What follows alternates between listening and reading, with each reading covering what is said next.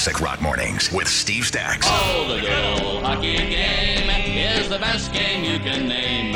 And the best game you can name is the good old hockey game. Here at Classic Rock Sports this morning for Adamson and Associates, licensed insolvency trustees. Permit me to get up on my soapbox here, and I know, I know anyone listening right now, if you've seen the photo that I'm going to reference, you you you may echo these sentiments.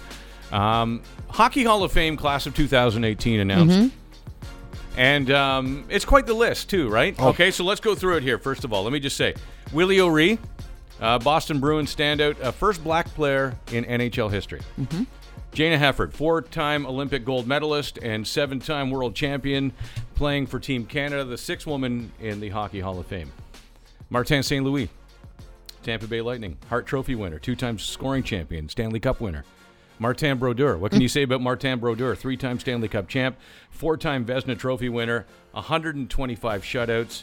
Alex Yakushev, star of the 1972 Summit Series. He tied Phil Esposito and Paul Henderson for seven goals in that series. Never got to play in the NHL, but also recognized in the International Hockey Hall of Fame for his contributions to the game.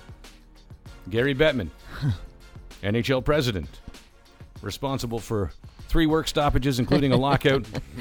okay, so no, I here's the argument. Okay, I'm not going to say this. Let me just say this. Uh, the, the, the, the, the, conversation here isn't about whether or not Gary Bettman should be in the Hockey Hall of Fame. That's another conversation. My, my, my bone to pick is with the tweet that the NHL put out yesterday featuring all of the uh, inductees into this year's class.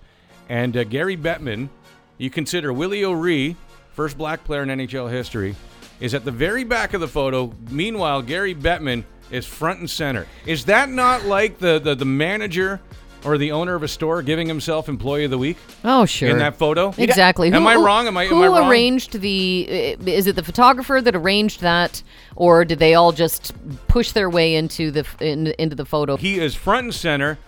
And if you look at the photo, Blair and I were analyzing this earlier. Like, there's something more brightly lit about Oh, Gary it, it Bettman. pops. It Yeah. pops. Like he's just he's even out in front of Martin Brodeur. You can see like he's even got his shoulder turned towards Martin Brodeur.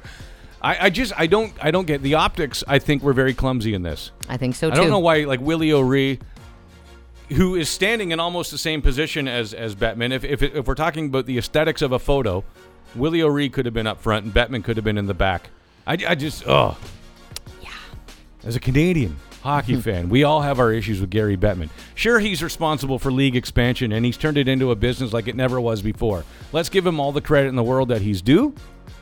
The argument isn't about whether or not he should be or shouldn't be in the Hockey Hall of Fame, but this photo, oh my God, does this get under my skin today? Wrong, garbage, ill-conceived. Bettman up front with Brodeur. Yuck. Classic Rock Mornings with Steve Stax. Classic Rock 98.1.